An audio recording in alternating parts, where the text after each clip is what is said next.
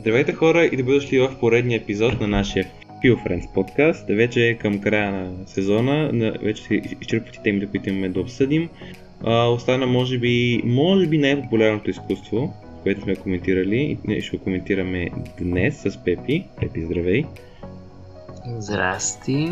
Да, значи това, това е може би когато чуя изкуство, затова се сещам. Мисля, че всички много хора споделят това мнение. Днес ще говорим за рисуването или изобразителното изкуство.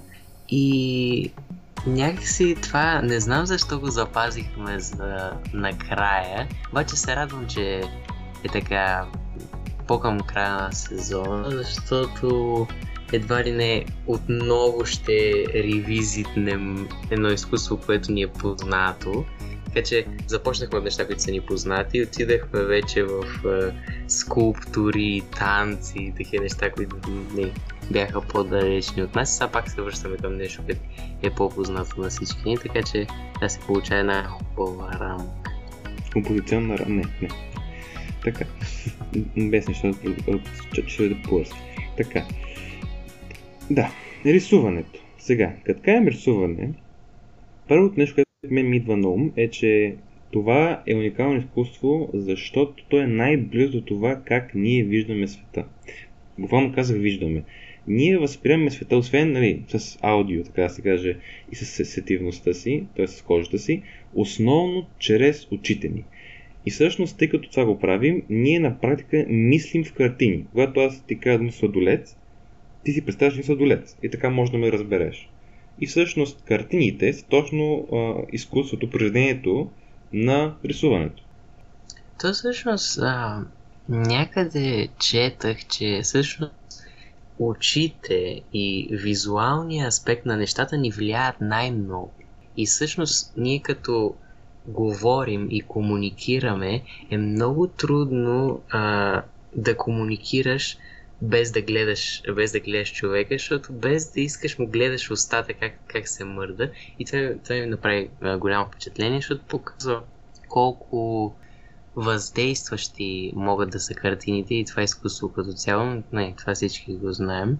И това, което Алекс каза е много важно, именно защото ние имаме един опит и познание за различни видове ситуации и артистите знаят това и базиран на опита и познанията, може и традициите на някой народ, защото има и такива фулклорни мотиви и такива неща, може артиста да вземе нещо познато на човек, за да, така, така се каже, да не го отблъсне човека, като нещо съвсем различно и далечно от него, но да промени някакъв аспект от този познат символ.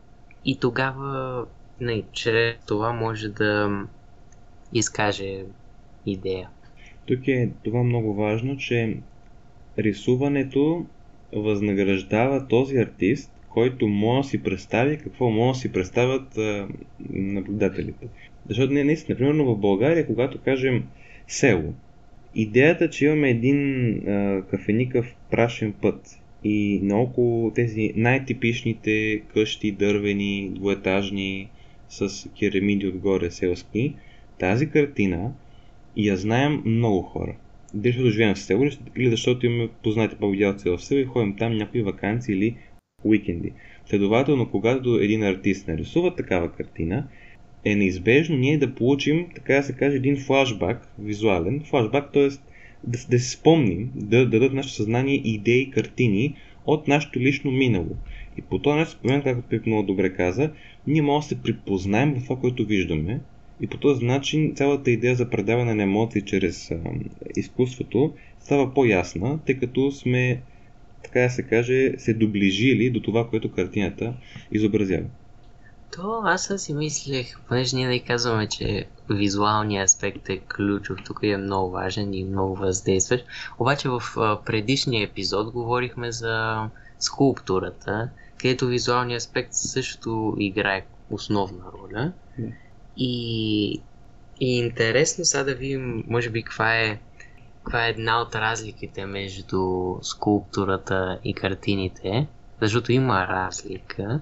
И тази, която ние с Алекс искаме да обсъдим е тази за перспективата в картините, защото ако се замислите, когато един артист прави скулптура, той не едва ли не, не няма власт над начина по който ние гледаме скулптурата.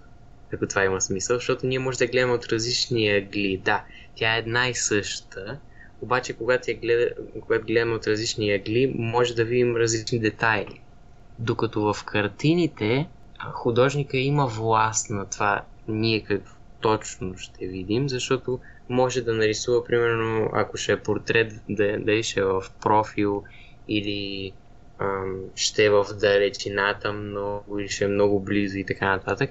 Така че това е интересно и мисля, че дава повече, да, както казах, повече начини за влияние на артиста върху преживяването на човек, който не се занимава с това изкуство.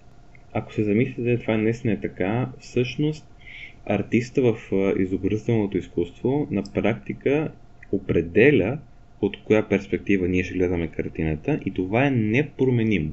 Тоест, ако се представим една картина, примерно, където в един процеп от тавана наблюдаваме една стая, една, един апартамент.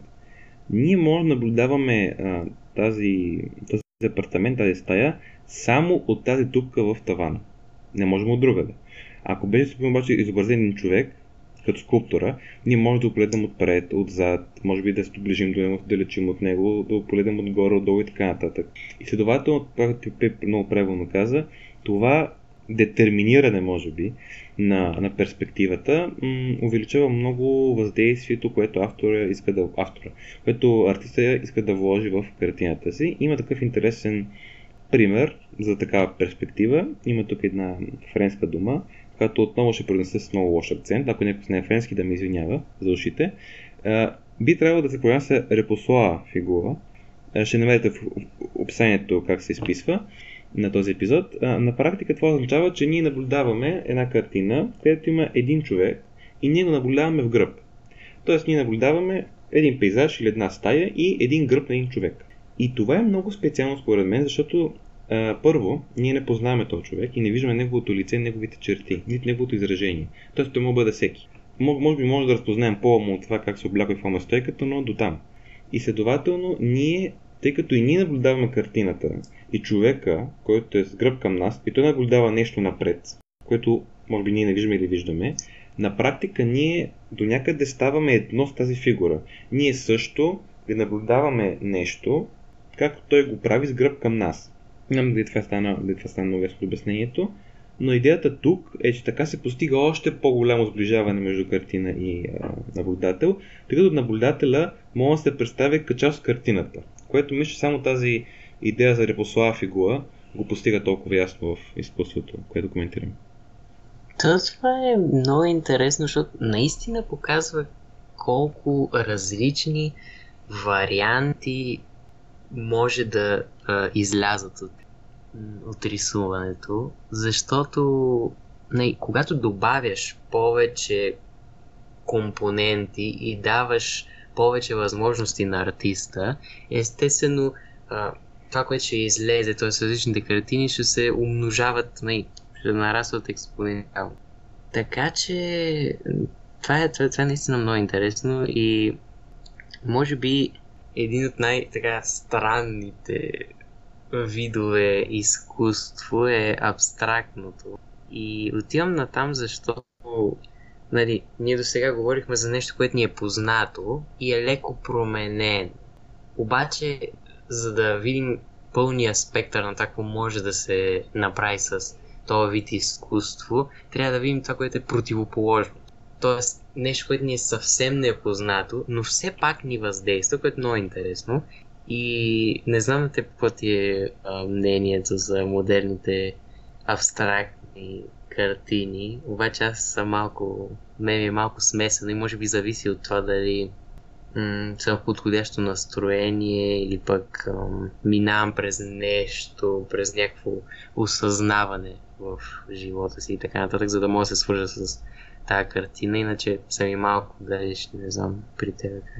Ами, ще отговоря на този въпрос, но преди това да кажем, може би един дисклеймър тук, тъй като това е, е малко контроверзна тема в обществото ни. В България не, но в чужбина да.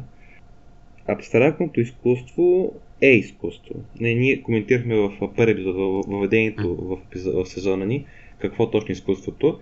Макар, че нямаме точна дефиниция, ние тогава казваме, че има два вида изкуство. Обективно и субективно.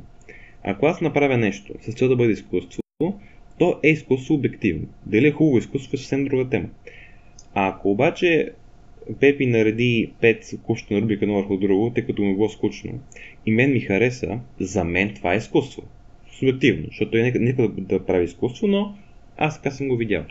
Съответно тук, при абстрактните картини, тъй като се прави от артиста целенасочено, това е изкуство. Тъй като мога да кажа, това не е изкуство, съм съгласен. Но, на мен не ми допада, с много малки изключения на такъв тип изкуство и такива картини, по една много проста причина. Може би са разбрали нашите слушатели, че аз си падам доста рационален човек, а, може и малко скучен, някой може да каже.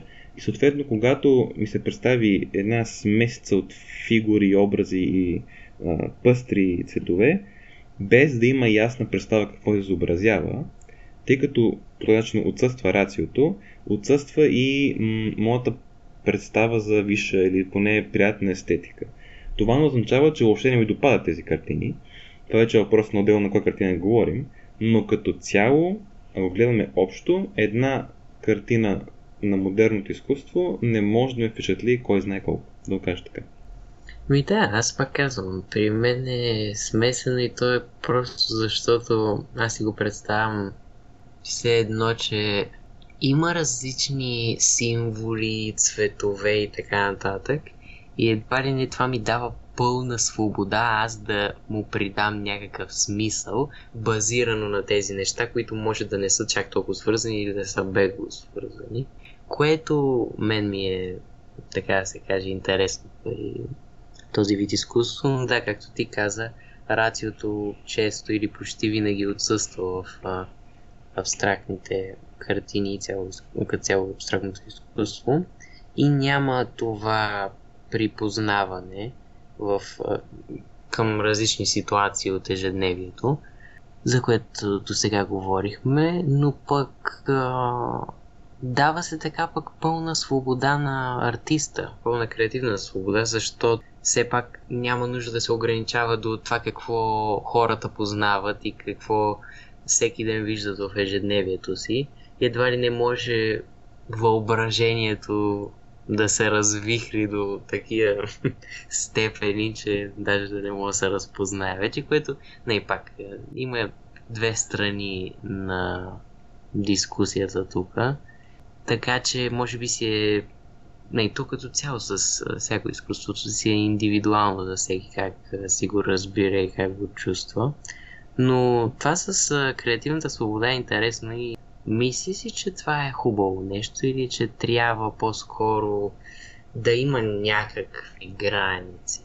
Красивото на това, че има много хора на Земята, почвам далече, е, че има много мнения и много представи за това какво е хубаво. И съответно, колкото повече хора се занимават с изкуство, толкова по-малко ще бъдат ограниченията от това какво трябва да се прави, защото ще се намери публика с повече неща. И моето, моят опит е, че има публика за толкова абстрактни, креативно свободни а, картини, които понякога се рисуват с пръсти или пък имат буквално се ползвали геометрични а, инструменти като линики и пергили преди направят им, което звучи малко абсурдно.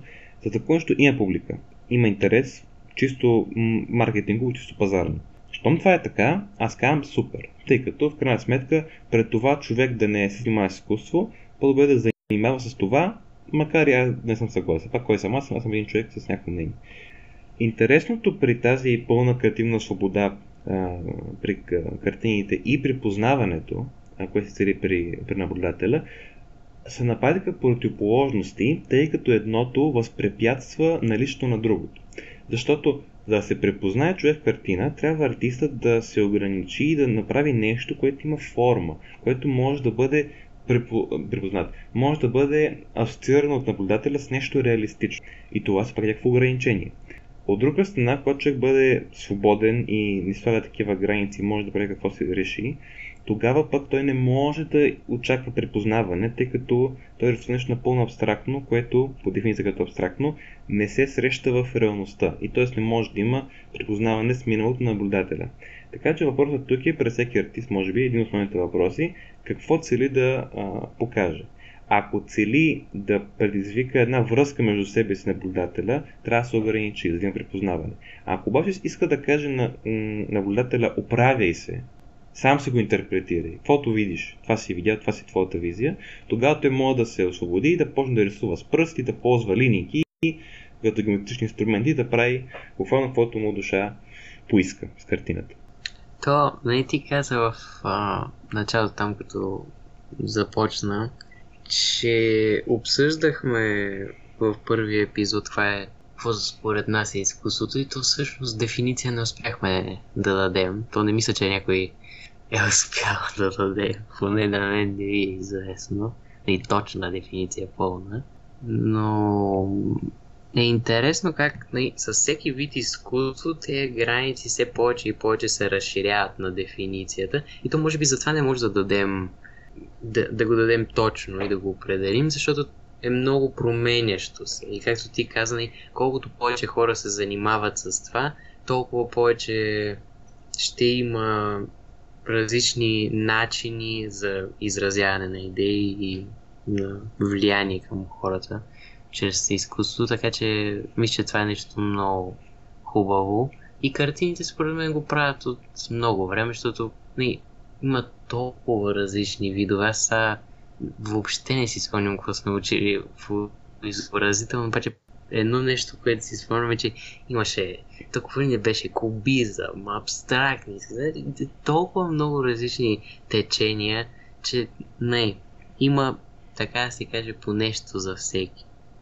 Но това, което а, ми прави впечатление, мисля, че е ключово в а, картините, са цветовете. И много интересна тема, защото не, мисля, че се досещате повечето, че цветовете, всеки цвят си има едно определено, едно определено чувство свързано с него. Тя по-тъмните цветове са по, не, по-тъжни или страшни, по-светлите ще са точно обратното. И, и затова има много различни причини, обаче е интересно как а, се използва този, тази част от рисуването в изразяването на една идея. Аз първо да кажа, че не съм съвсем съгласен, че всеки цвят има към себе си асоциирано едно чувство. Така е наистина, примерно, ако вземем червено, това е страх, това е силни емоция, ако вземем черно, това може да бъде смърт или страх. Но винаги, или поне не винаги, много често в съвремието артистите си играят с тези стереотипи има случаи, където червеното трябва да показва агония, или черното да показва хармония. Някакви такива а, пречупват стереотипите на цветовете. И това е като всеки, всеки друг елемент, може да си играеш с стереотипа му или да го покажеш в обратна светлина. Така че това е един начин да, да се играе с а, стереотипите в рисуването. И към това, което ти ме попита, а, със сигурност цветовете играят а, огромна роля, защото първо това го казвам психологически. Например, когато гледаме зелено, се успокояваме. Затова да ходим сред гората е много успокоително. Това е доказано психологически. От друга страна обаче, м- мисля, че емо... не емоциите, че цветовете, те самите са носители на емоцията в картината. Защото ако аз начерта една скица, т.е. смоли само, на един град или една жена, освен ако не вложа много меструк в подробностите, няма да се разберат всички нюанси на моята идея. А ако нарисувам нещо, което може да не е много детайлно, може да е малко размацвам града или жената, но ако има правилните цветове и правилните нюанси, идеята ми ще стигне до наблюдателите със сигурност. Две думи, според мен, цветовете носят със себе си емоцията и радството в контекста на идеята на картината. То аз като малък съм не, предполагам, че и ти си го правил това, обаче бях по едно време много запален по тия книжките, които само трябваше да се отсветява. Да. В смисъл, имаше... Беше си нарисувана там фигурката, картинката или какво беше там. Имаше различни а, анимационни филмчета и така нататък, герои, любими и подобни. И мен беше много, много забавно да си ги отцветявам с цветове, които аз си искам. Тоест не го правех а, еднакво, както е в а, анимацията, ами си а, изменях цветовете и им беше много готино. И това съм го правил 100% повече, отколкото да рисувам различни фигури.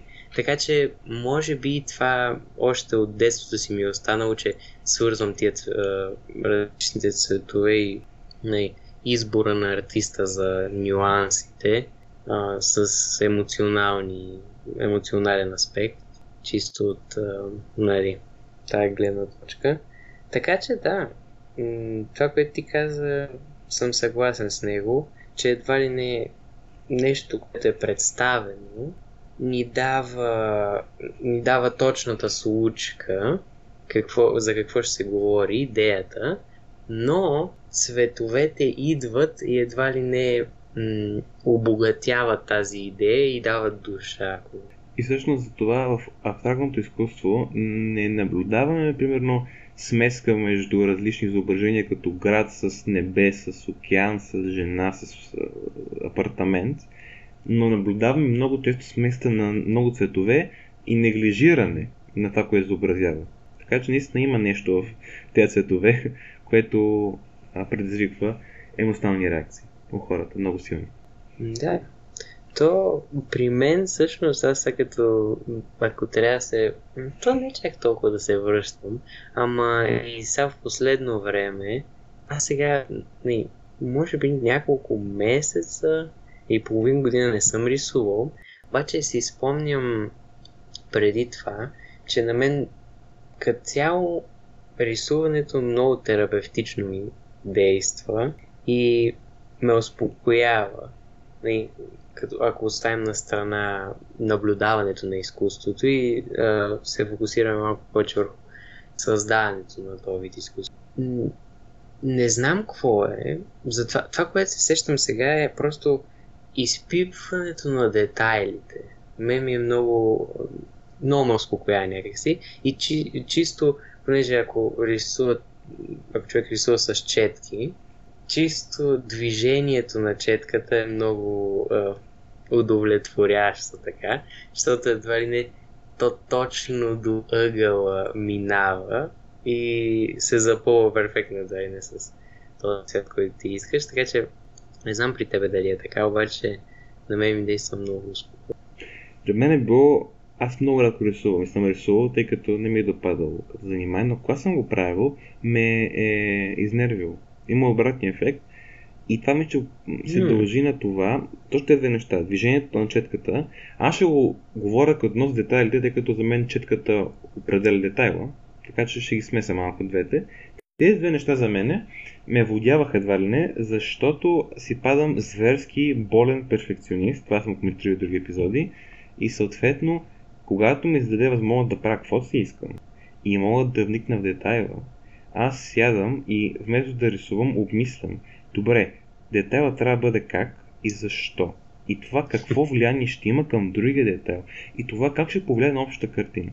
И съответно, ще имам някаква идея, но тъй като не съм да Винчи, няма да го направя толкова, колкото си го представил, си ядосвам и започвам от начало да го правя и пак се получи, като пак съм да Винчи и в една ситуация, в която а, съм се изнервил, само съм червен леко, особено като малко първо се изнервях, изхлебил съм около 2-3 листа хартия и викам, няма повече да рисувам и на, на, на другия ден пак така за около седмица.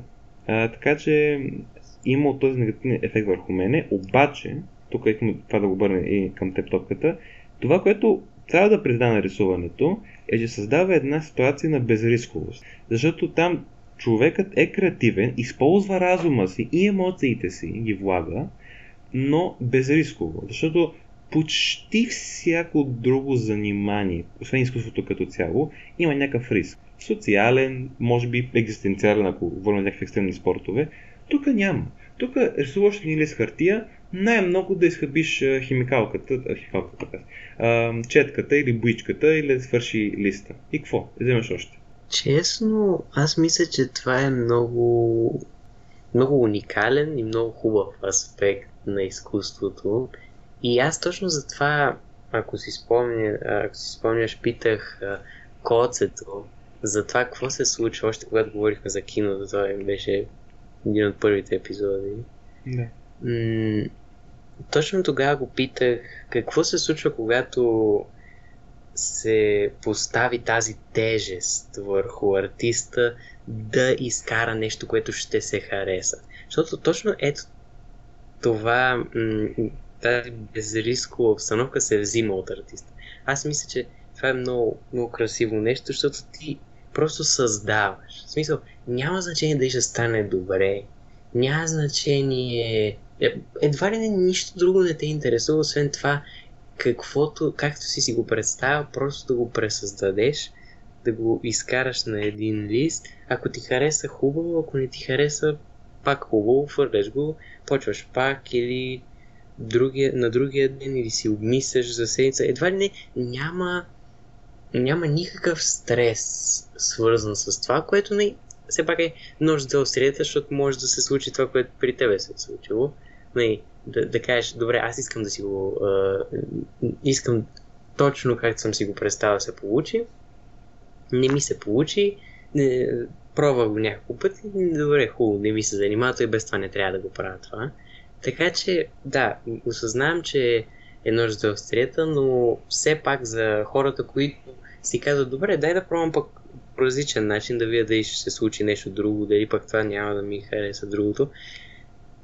То, за тях е, мисля, че това е много готино. И то мисля, че това са артистите. В смисъл, ако нали, човек осъзнае, че не му се получава това, което иска да направи, няма да е артист. О, да. Да. Артист е този, който има какво да каже и това, което трябва да каже, не му стига да окаже с думи. Това е една интересна мисля, това ми дойде. И другото, това, което си спомена, че това, което си питал коцето, за напрежението на артиста, особено когато трябва да продуцира нещо или да създаде нещо, да го продаде. Сблъсъка с белия лист или бялото платно, за да бъдем в темата на рисуването, е красив и страшен момент. Според мен. Това оказа човек, който не е се занимавал, така че мога да пълни глупости в момента, но все пак. Може би е красив момент, защото е мистериозен. Никой знае какво ще стане. Никой знае какво, какво ще се получи. Дори да има някаква идея артиста, в хода на работа му идва една муза или му звъни някой и го разсейва и се променя идеята. Не знае какво ще стане. Той е едно пътешествие. Но е страшен, защото като цяло бел лист плаши.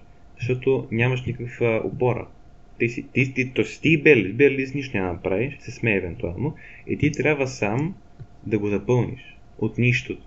И какво да направиш този бял лист, за него ти си отговорен. При това си отговорен, ако някой държи отговорност. Някой продуцент, някой работодател и така нататък. И това ни връща, без да хода в подробности, като им цяло епизод по темата, на въпроса как трябва да гледаме на артиста в обществото ни. А, мисля, че епизод се казваше изкуството и отношението на хората към него. Едно от първите, един от първите епизоди в този сезон е, препоръчвам го, там се коментира малко повече в детайл тази и подобни а, теми за, за артистите. Да, ми... Просто аз пак ще повторя. То е... Много сложно преживяват, така може би трябва да го кажа. Ама то, то в това се крие красотата. Защото не, нали, има лоши черти, в, и ти, ти вече ги спомена, но има и хубави черти, които пак вече не, нали, а, ги спомена и аз споменах някои от тях. Така че това е просто а, един много интересен начин да си прекараме времето. И да, мисъл, рисуването е по... Хм. Интересно, защото едва ли не... Трябва да имаш някакъв талант за него, обаче човек, който няма, няма такъв голям талант, ако не е перфекционист, може да се забавлява с това. Тоест, може да имаш тези, които са много фокусирани върху това изкуство, са професионални а, художници и правят някакви грандиозни картини, обаче има и а, малкото детенце, което си оцветява книжката. И, и двете могат да се нарекат с изкуство, така че да. Това е много хубаво. Сами хрумно, нещо интересно. Коментато, нали, вече сме минали през почти всеки основен вид изкуство. В началото на сезона, когато трябва да определим кои, а, кои Искам да коментираме, тъй като има и други, които сме коментирали, които може би са по-неизвестни или не толкова по-стандартни, затова сме ги изпуснали. Но когато имаше въпроса да да включим фотографията, и двамата решихме, че няма не че няма смисъл, обаче може да си позволим да не го включим, тъй като визуалният елемент ще бъде коментиран в картините. Но все пак мисля, че си струва да направим разлика между картините и снимките, защото от нашия разговор до сега, 30 и колко минути, може да стигнем до един извод, че картините са, както ти каза, много комплексни и там има избор да бъде представена косвено, тъй като се рисува, реалността или да бъде представено нещо мега абстрактно. През снимките обаче, привидно, тъй като има и обработка, но привидно, си супер ограничен в това, което виждаш и в това, което е реално. И много трудно се прави нещо ам, абстрактно при снимките. То, м- аз сега като ми говорим за фотография, съм виждал всякакви а, снимки, които представят много абстрактни неща, защото, примерно, а, може някой човек да... И, има ги тези... М- тези фотографии съм виждал, които просто представят някакво движение. Примерно ще хвърлят една боя нагоре и в някакъв момент от тя както пада надолу, ще я снимат. И то ще получи нещо много интересно и абстрактно. Това е просто боята и гравитацията. Това е. А, и такива неща. Така че и там има. Могат да се представят а, такива неща, но, но си прав, че човек е ограничен от околната си среда. Тоест, не може да прави нещо, което м- което не, не би могъл да едва ли не да направи в истинския свят. Mm-hmm. Не, в живота си и в ежедневието си. Така че това може би го свързва. М- м- не баш. Обаче, а, един аспект, който го свързва с скулптурата е, че едва ли не и там голям а, контрол върху м- върху околната среда нямам особено. Защото, нали, може да, естествено може да се снима от различни агли, обаче това, което снимаш, примерно, ще е някакъв пейзаж и това ще е пейзаж. Нали? Ти, както казваш, могат да се обработват и така нататък, но идеята е, че си нали, ограничен от това. И те също могат да са, те са много естетически. И, и като цяло аз сега виждам, че те не, не искам да ги нарека по-популярни, обаче с а, бума на социалните мрежи, които сме го повтаряли вече не знам колко пъти си това подкаст. Ама много стана популярен, защото всъщност Instagram какво е? Instagram е сайт в ко... за споделяне на снимки. Mm-hmm. Така че покрай това излязаха много фотографии, това съм а, забелязал. И, и може би това изкуство едва ли не стана много популярно. Конкретно за популярността има, аз поне имам тази позиция, че това, което ще кажа, не трябва да обижда фотографите, но пазара се интересува, особено Инстаграм пазара, до голяма степен от а, такива фотографии, които да показват една конкретна естетика, която е свързана вече с едни догматични аспекти на нашето общество, без да конкретизирам части на тялото на единия пол. А, така. Но, да се върна малко, това, което ми беше впечатление, е, че да даде много хубав пример как снимките могат да направят опит, ще кажа, към да направят опит, да покажат и репрезентират нещо абстрактно, това с боята, която се хвърля. Това е опит обаче, защото според мен то все пак това е как човек хвърля боя. Ние може да го възприемем абстрактно, защото му правим асоциации. И това е интересното, че при картините правим асоциации, когато искаме да припознаем нещо реалистично. А в снимките, тъй като припознаването не е нужно, то, буквално едно към едно, трябва да правим а, препозна... не асоциации тогава, когато искаме да покажем нещо абстрактно. И това отново не отговорност, обаче това е процес в главата на наблюдателя и не се показва в картината. В, в снимката, няма се. Но една прилика, която ми ще спомена, се пак но ще повторя, може би, е, че и в снимките, и в картините перспективата е детерминирана, е определена и не се променя. Това му прави прилика с, с снимките. И съответно, тъй като снимките представят нещо тридименсионално все пак, но го представят двоизмерно, може ли да кажем, че снимките идейно са прехода от картини към скулптури?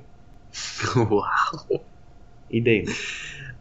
Най-вероятно може да се каже, въпреки че естествено нали, в картините също може да има, то има в повечето, дълбочина и нали, се представят различни обекти. Примерно аз мога да отида и да снимам една, един планински пейзаж, обаче мога и да го нарисувам, след като съм го видял.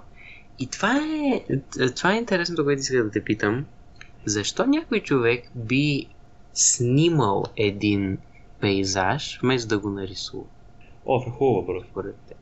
Според мен зависи какво се цели да се покаже. Може би, може би, тук това съм мисля много, така че нейното ми не е категорично, но може би картините могат да показват и да представят добре едни идеи емоции, а снимките други. Защо?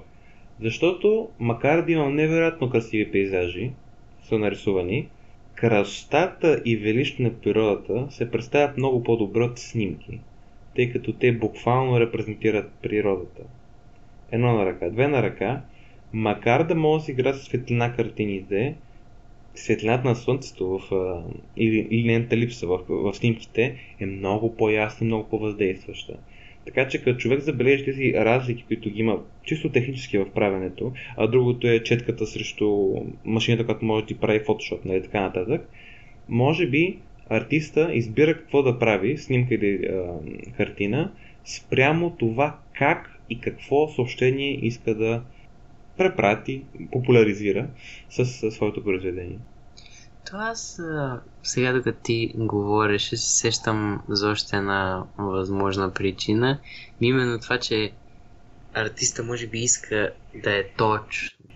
Иска да е точно както го е видял той, да, да запази този момент и да го предаде на другите, за да може би като с това цели те да се почувстват по същия начин, по който той се почувства, защото природата чисто, просто е величествена. И има такива пейзажи, които просто се виждат и ти се чудиш как, как това е толкова красиво нещо и толкова естетически а, приятно. Нали, как да го кажа. И, и, и ти се иска да го, да го запазиш. И то всъщност това, това го виждам и при... Не, чисто като да запазиш спомена за това.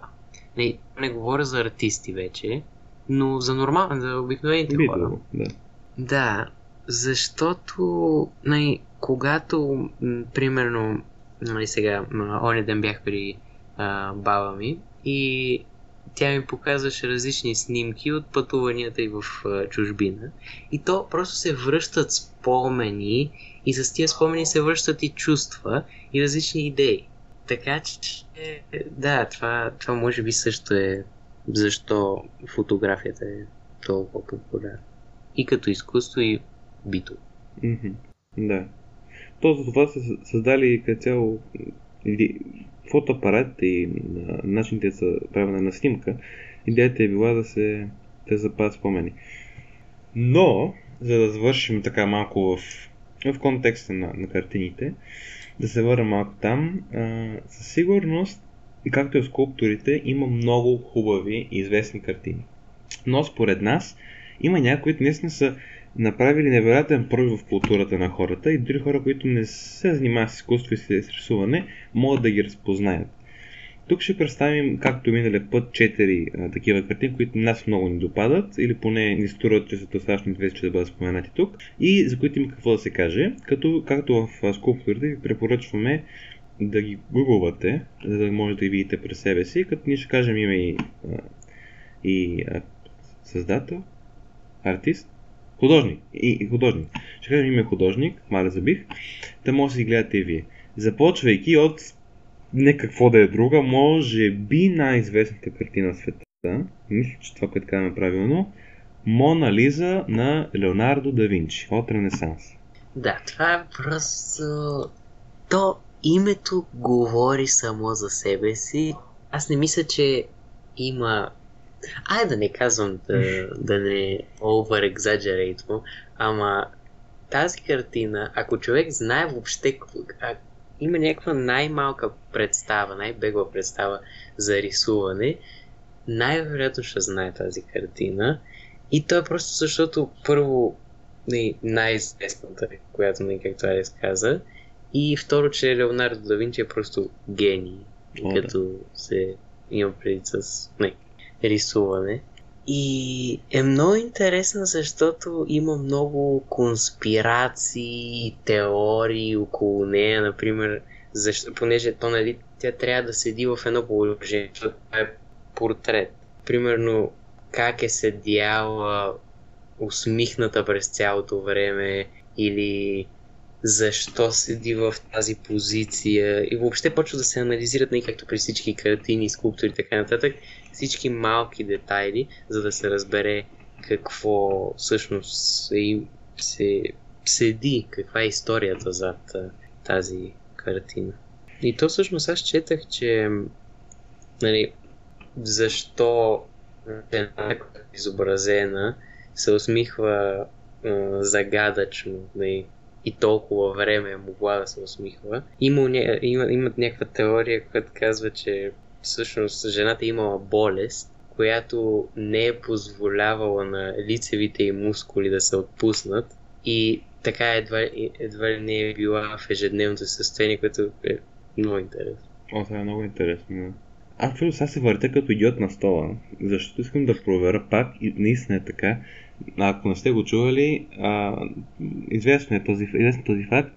Както и да погледнете, откакто и страна да гледате Мона Лиза, тя седно гледа точно към вас. Сега, това само по себе си не е някакво много рядко много рядък похват, обаче със сигурност за хиляда и коя година? 500-та, може би 600-та година, когато това се рисува, Мона Лиза, това е а, феномен... това е да Винчи, просто феноменално. Едно на ръка. Това на ръка, това не го знаех, тази теория с, с лицевите мускули. Аз бях чувал една идея, че, че имала за бобол. Затова така стояла. И, и, имаше да, една... това е готино. Има всякакви различни теории. Имаше даже една статия, която беше от а, Съюза на денталната медицина на Дания, който казва, че при забобол, ако е разпален венеца и може така да се контрактират мускулите. Смисъл? Има е такива. Само още нещо да добавя. Другото интересно е, че лицето на Мона Лиза следва някакви много странни пропорции. Аз се гледам и ми изглежда малко неестествено и това ще наистина е малко неестествено. Твърде дълъг нос, твърде гол... големишко чело, неясно как са бузите. Въобще за Ренесанса, кой където е било ако се представим нали, човека на Микеланджело, на това колело, нали, колело пък аз, този кръг, окръжност, му забравих името. Ако се представим още и дът на Ренесанса, къде сте да, Витрувианският. А, да. Витрувианският човек, да. Благодаря. И в този период Да Винчи създава нещо, което има някакви структури като лице, но са много различни. Въобще, тази картина е много различна от, от, от другите по това време. То, да, прав си. И а, аз не просто пак ще го кажа, ама интересното е, че буквално може да се вземе една жена изобразена и оттам да излязат толкова различни а, предположения, а човек не би си помислил, че ще има толкова много, като това е просто ай, показано чисто ясно един обект, седи в центъра този обект, просто е в а, едно такова положение седнал и това е.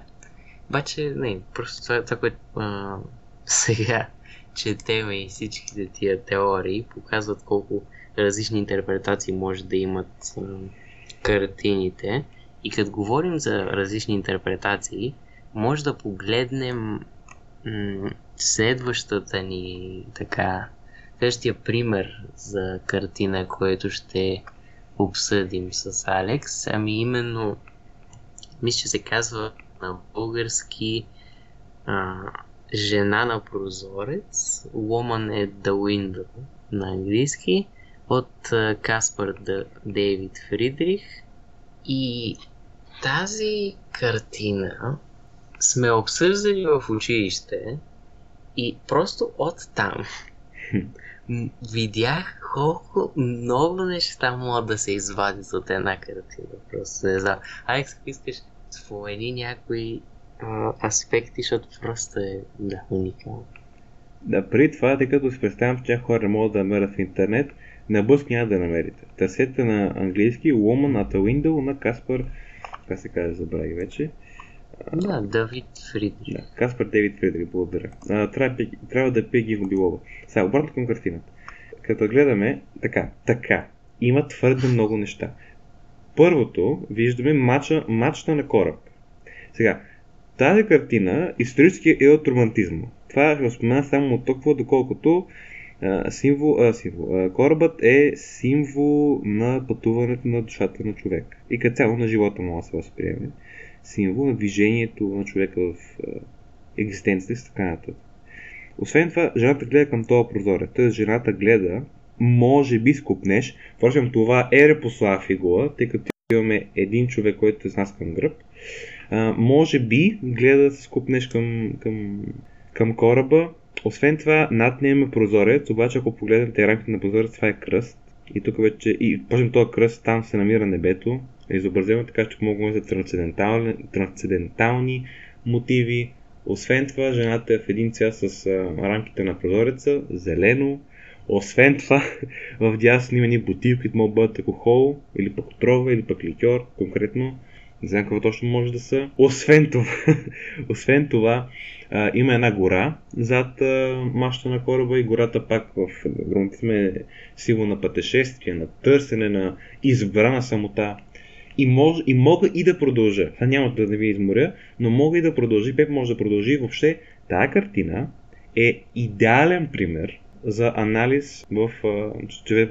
Просто идеален. Ако искате да станете добри в анализ на картини, това е много хубаво упражнение. Е тази картина. То, ти спомена цветовете, обаче тук се вижда много ясно как чрез цветове можеш различни емоции да предадеш. Защото ако може да забележите, в а, жената се намира в едно затворено пространство и навънка е природа.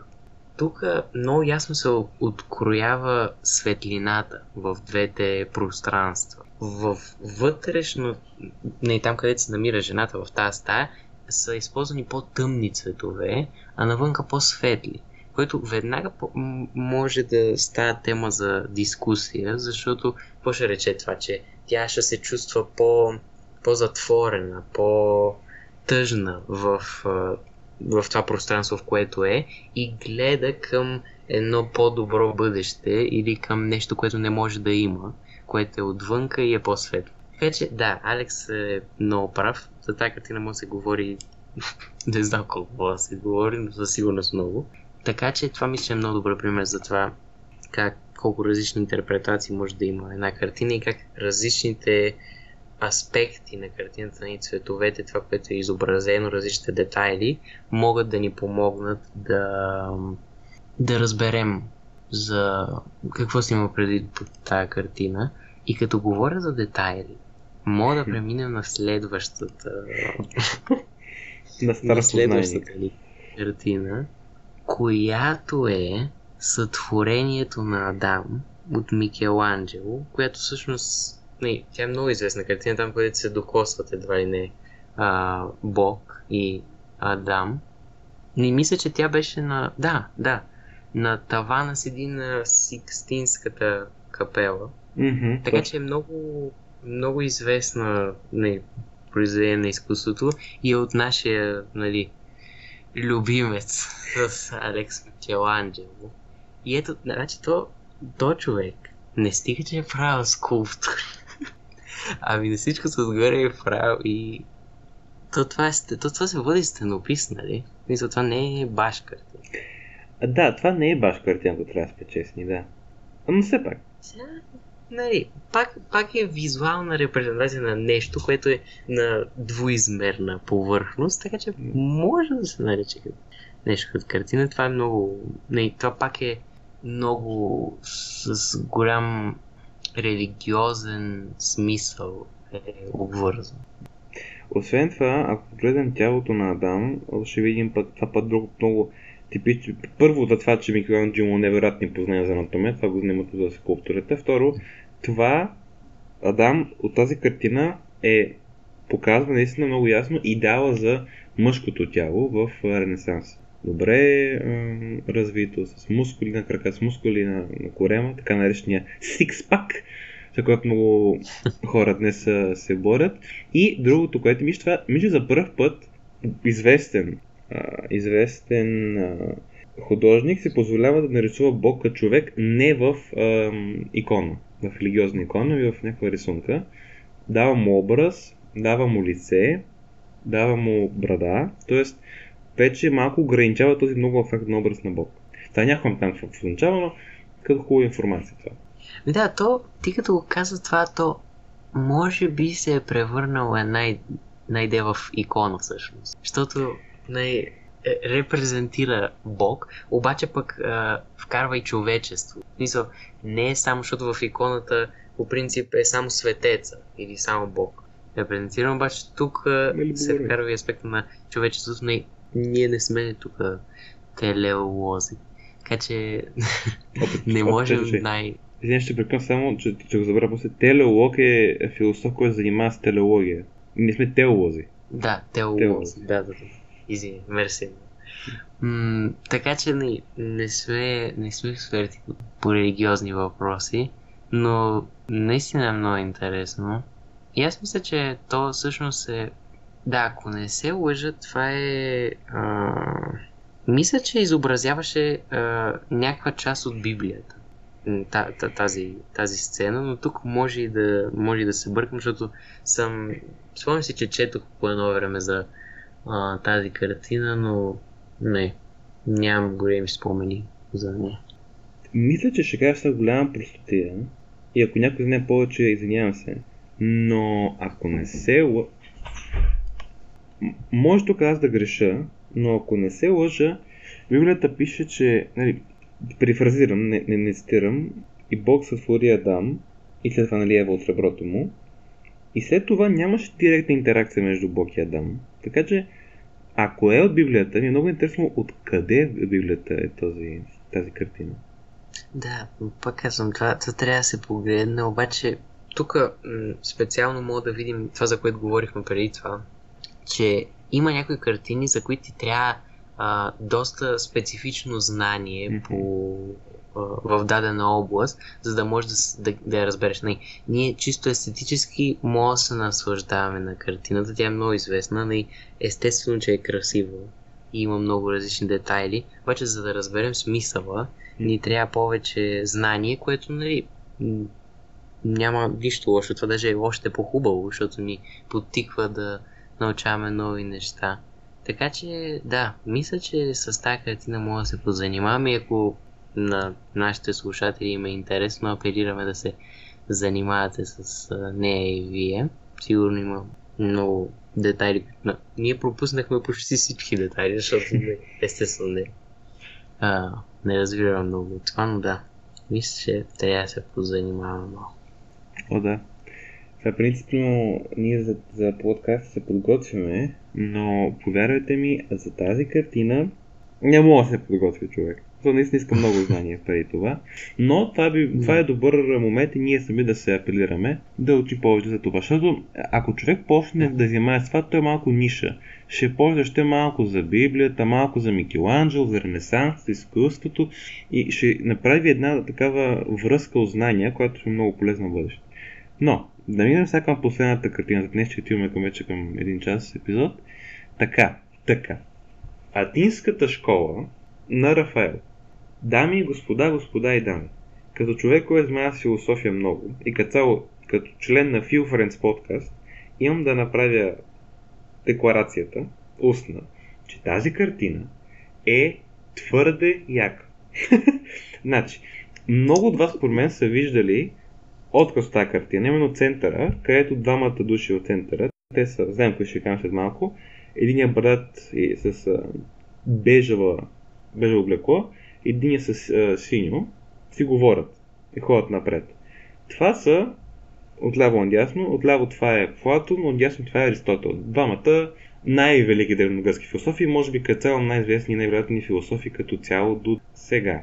Може да коментираме много неща в тази картина. Перспективата се показва извън стаята, самата стая и самото място в а, школата, че има някаква, някаква чили дупка, тъй като както вървим напред към, към нас, а, към зрителя, се наблюдава, че на практика пола така се каже свършва. Малко коментираме други личности, които могат да се разпознаят, примерно богиня Тина има в ляво и така нататък в тази картина, но нека се фокусираме само в тези двамата, защото те са най-известни. И тук малко ще вкара малко знание от философията, за да може да тръгнем, тъй като това е много комплексна картина. Защо Платон е Това е малко ирония. Защото тук се говори атиската школа.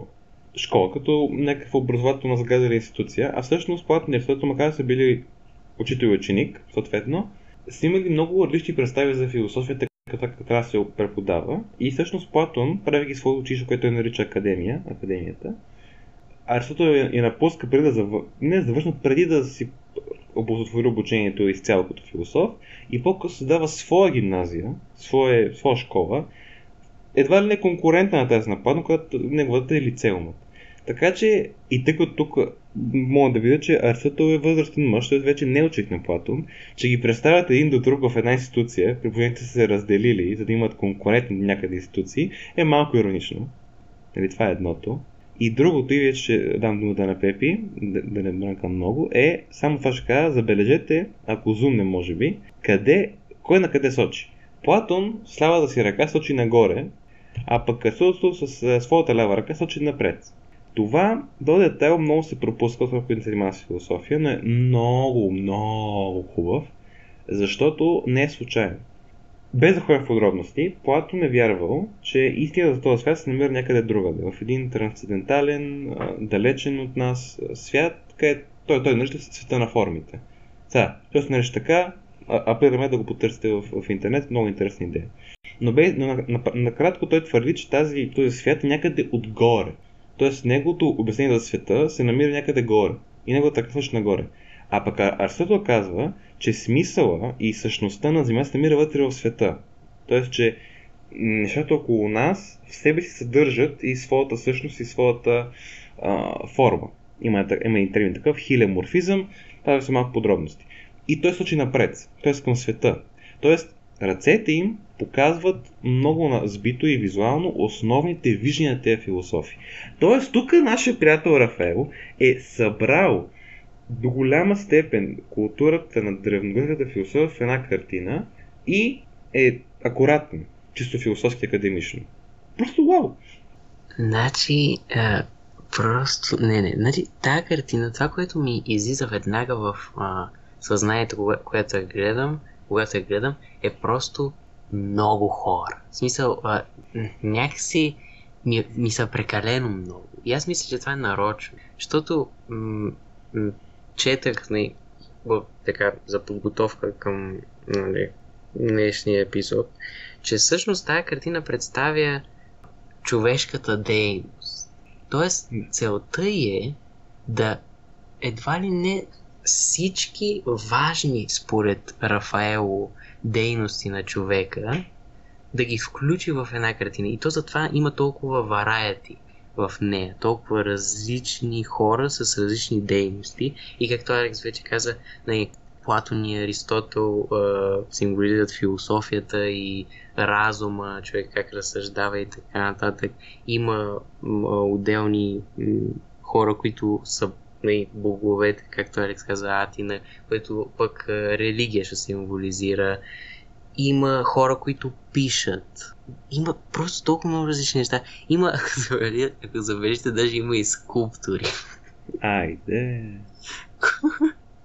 Което е просто... Не, това е невероятно. И има толкова много неща. И аз мисля, че ще е много трудно за анализ тази картина, понеже съм сигурен, че може всеки човек да го вземеш и да почнеш да го анализираш по-отделно mm-hmm. и да кажеш, добре, защо този човек седи тук, защо прави това, което прави, каква му е връзката с другите хора, защото най-вероятно има връзка с другите хора.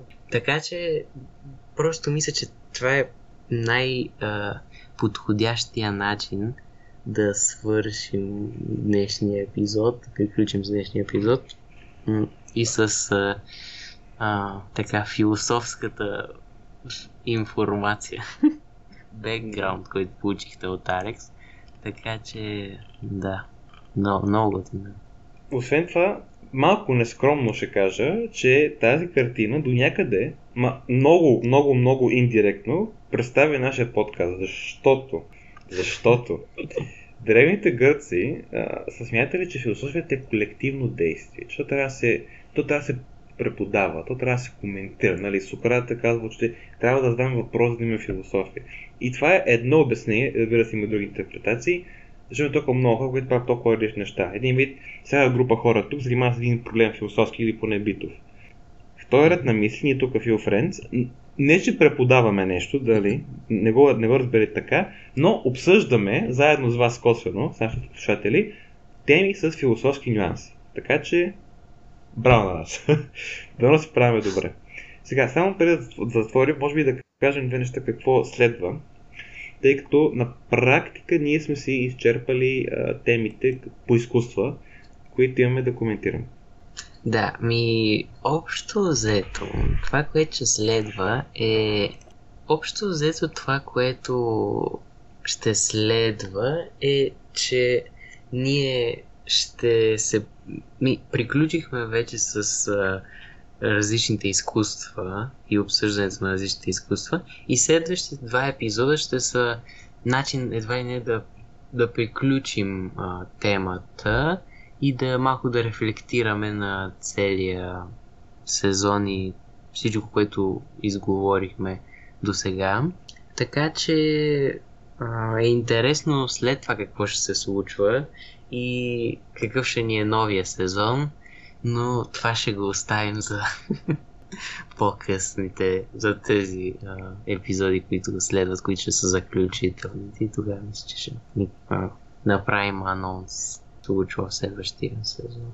Да, и всъщност, тъй като свършихме с основната част, която беше да коментираме различни видове изкуства, е много интересно дали сме изпуснали нещо, което за вас е било много важно.